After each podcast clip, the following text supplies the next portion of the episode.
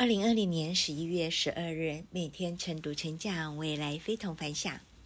哇哦，又是能量满满的一天。我是克拉拉，今天要跟大家分享的主题是：改变大环境可以从哪里入手呢？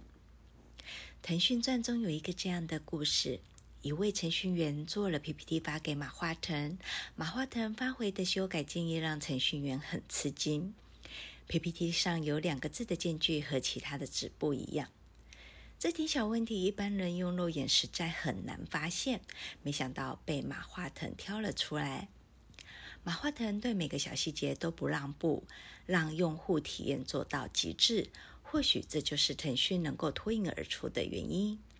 有时候我们以为在小事上让步无关紧要。总以为大事来临的时候再认真就行，但现实是，如果忽略小事，到了重要时刻，我们就会发现自己不但能力接不上，也没有了意志力。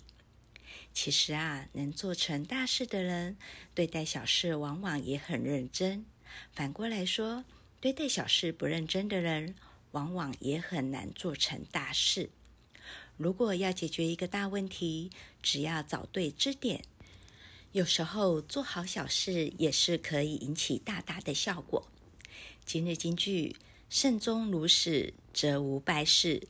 生活里没有大小事之分，所有的事情都有相同的价值。